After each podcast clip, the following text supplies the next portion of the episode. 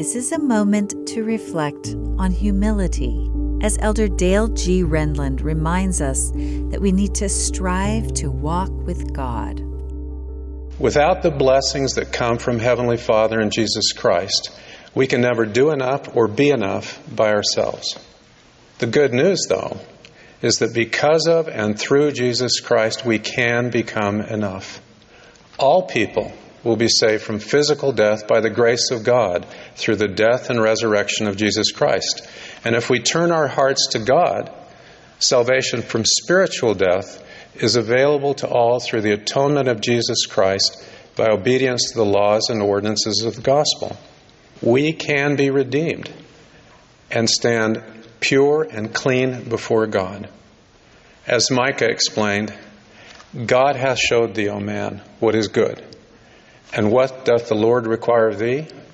But to do justly, and to love mercy, and to walk humbly with thy God.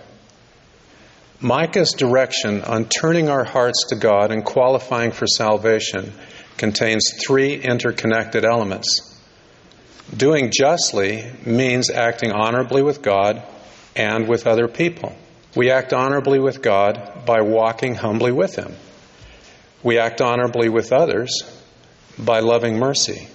To do justly is therefore a practical application of the first and second great commandments to love the Lord thy God with all thy heart and with all thy soul and with all thy mind, and to love thy neighbor as thyself. To do justly and walk humbly with God is to intentionally withdraw our hand from iniquity, walk in His statutes, and remain authentically faithful.